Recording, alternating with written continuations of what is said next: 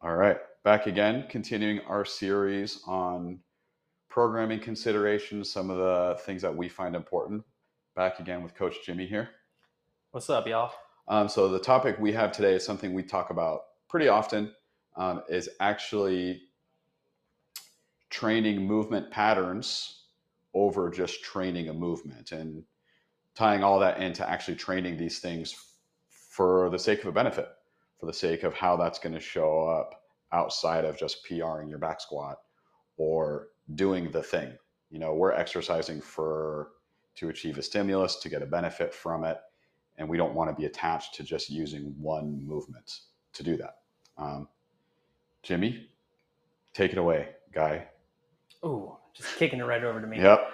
No, yeah. So it kind of ties into everything that we do believe in here in the sense of like we want it to carry over into our everyday life. So we're not training in the sense of things that we can do inside the gym. We want our bodies to be well adapted for the stressors that everyday life brings us. So, you know, that movement pattern of things like the lunging, the step ups, and stuff like that have such a good carryover into that because that's a common motor pattern that we end up running into outside of the gym. And that what that does is it helps enhance that quality of life throughout every aspect because we are just developing that overall strength in that position, not just for the sake of doing it to, like you said, PR that back squat or whatever the case may be. Mm-hmm.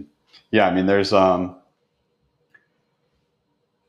I'm trying not to go down another tangent Yeah. and stay like on topic a little bit for once. Um, but how this shows up is often, you know, we're we have a lot of different exercises that we can use to train our legs. If we're saying we want to get our legs stronger so that we can support more weight, we can run faster, run longer, we just feel stronger in general, we can use a couple different things. You know, what most people think of who have a CrossFit, functional fitness background, strength training background is like, oh, we're going to back squat.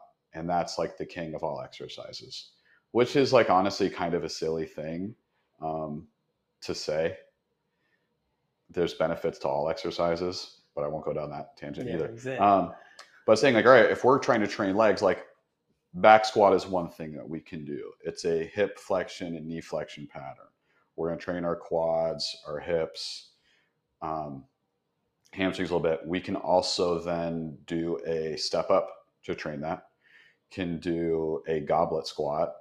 Can do a lunge, split squats. There's a lot of different things that we can do that are going to be similar patterns to get the same benefit of squatting. And that little bit of variety is going to allow us to moderate um, stress, stress on the joints, stress on your back, Yeah. and create a new stimulus too.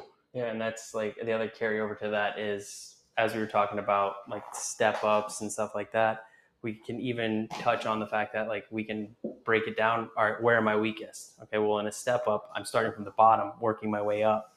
You know, so a lot of times people don't even think about that concept. Like, am I weak in the bottom? Oh, okay. Well, a step up is going to be more beneficial to what I'm doing versus like me just going into back squats or lunging or Bulgarian split Mhm. squats, or the case may be, because I'm taking the intent of where I am incredibly weak, comparatively speaking, in that motor pattern, and then really hammering that in. I know I've, I've had good carryover from me doing step ups, and then that goes into my split squats and back squats and all sorts of stuff like that because it's a very similar recruitment and things like that. But now I'm just working at my weak point versus like just like, oh, I'm going to keep doing this thing because that's going to get me better at this thing.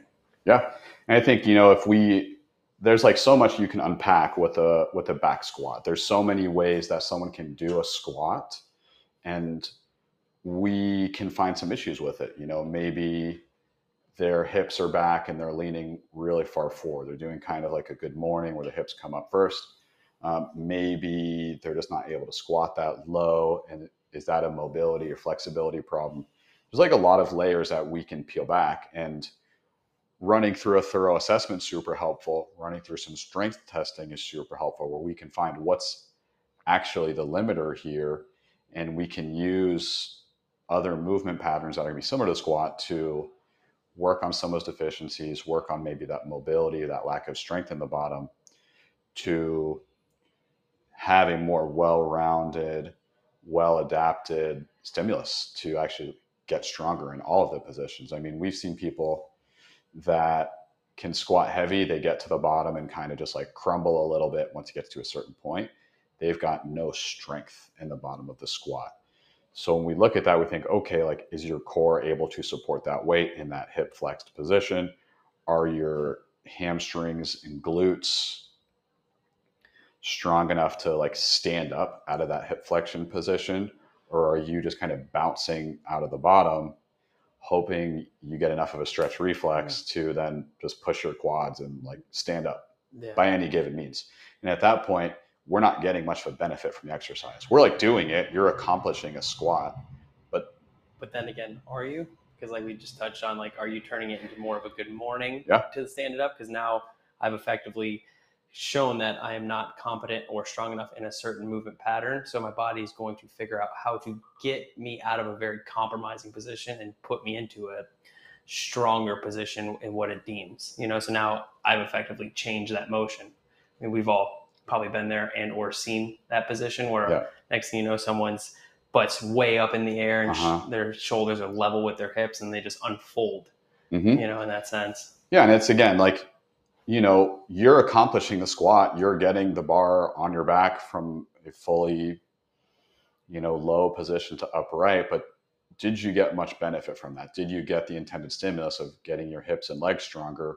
Um, probably not. Probably not as much as you could have by doing something more specific to your goals and weaknesses, but also a similar pattern that allows you to train through that full range of motion effectively. I think that's such a big benefit of thinking of it in a different way of patterns versus just the movement. Mm-hmm.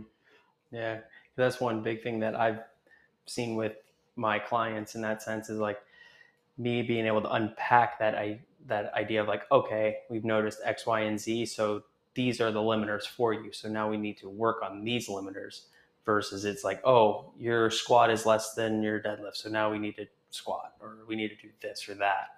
You know, it's like really mo- like looking at it from a very in-depth position and then having that formulated plan of attack throughout each uh, step of yeah. the way. And, and if we peel it back even another layer, if we just use the example of a squat versus a deadlift, what are we actually comparing? We're comparing your leg strength, you know, your knee extension and hip extension versus your posterior chain strength. So your hip extension, back extension, really able to use your hamstrings. And we want those to be within like a certain ratio for kind of general health, right? Mm-hmm. Um, if they're not, we could be overusing some of those muscles when trying to squat, for example.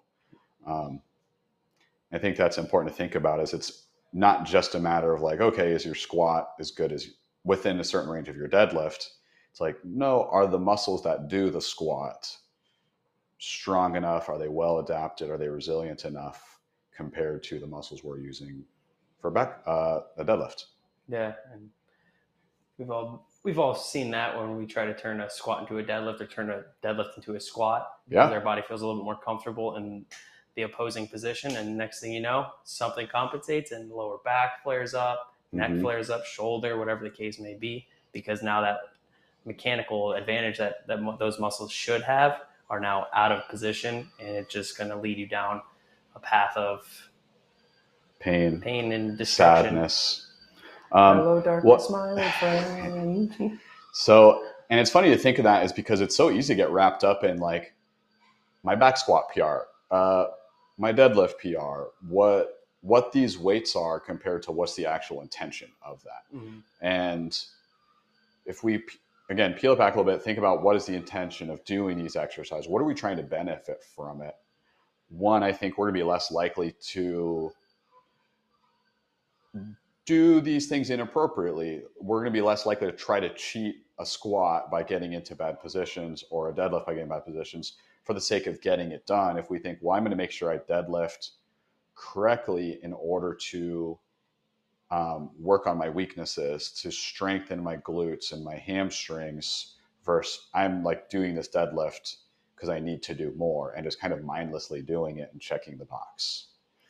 Yeah, and that's the thing too. Is it's like as you're sitting there talking, we're talking about like PR in the back squat. I'm like, it's funny because we all look at it as like, oh, that's really cool that I like PR'd my back squat and I can post it on Instagram. But it's like for me, when I start thinking about it, I'm like, all that hard work and all that effort that you put into like balance out the equation. That's why you PR'd your back squat, not because of the simple fact that you just PR the back squat. You know, it's like the dedication, the consistency that you put in to attack your limiting factors or your weaknesses, whether that's the unilateral training or really hammering in motor patterns that are going to enhance that movement and put you in the best position for that. Yeah. In that sense. Yeah. I mean, if we, if we compare that to any, um,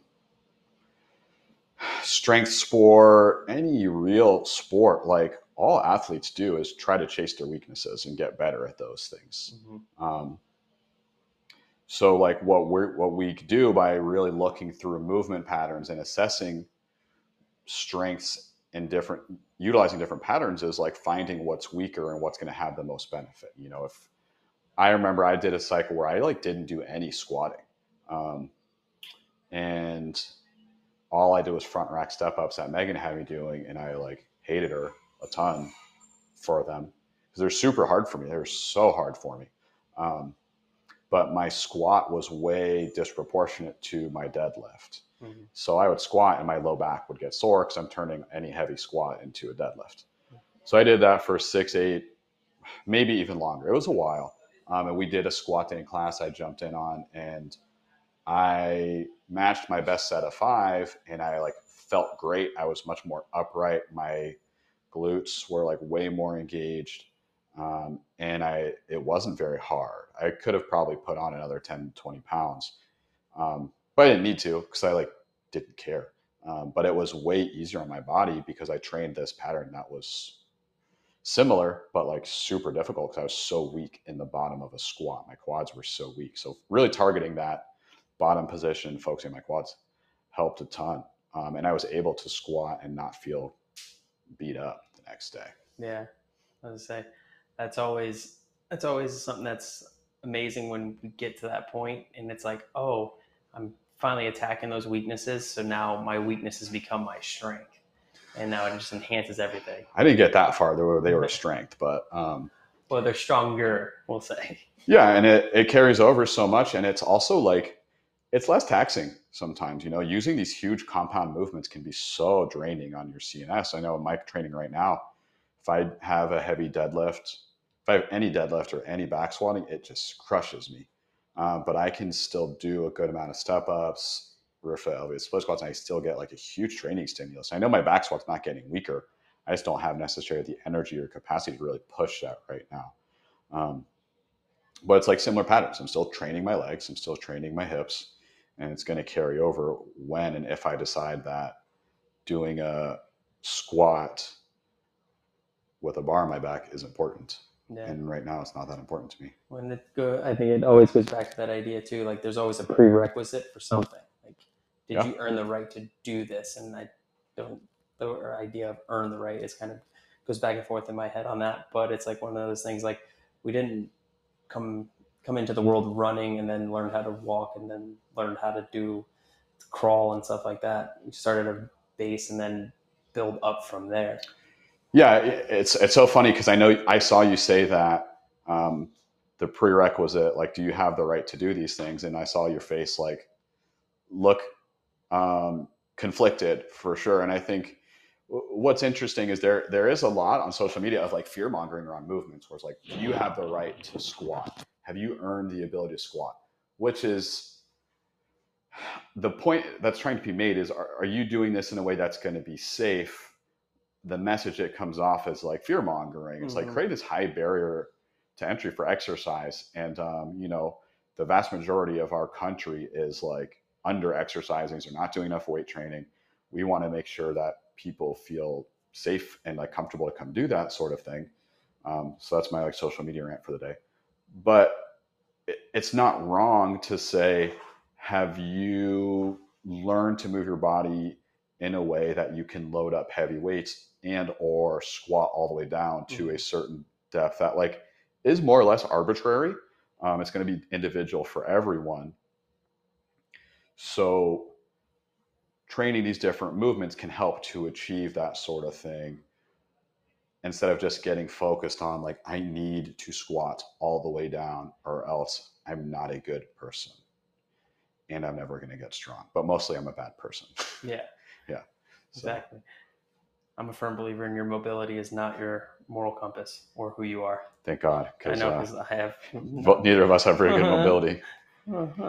so yeah, it's interesting. I mean, to, to kind of wrap it up, like really considering when when we're training, when we're looking at these things, we want our clients to like have an idea of what's going on. We want to be educated.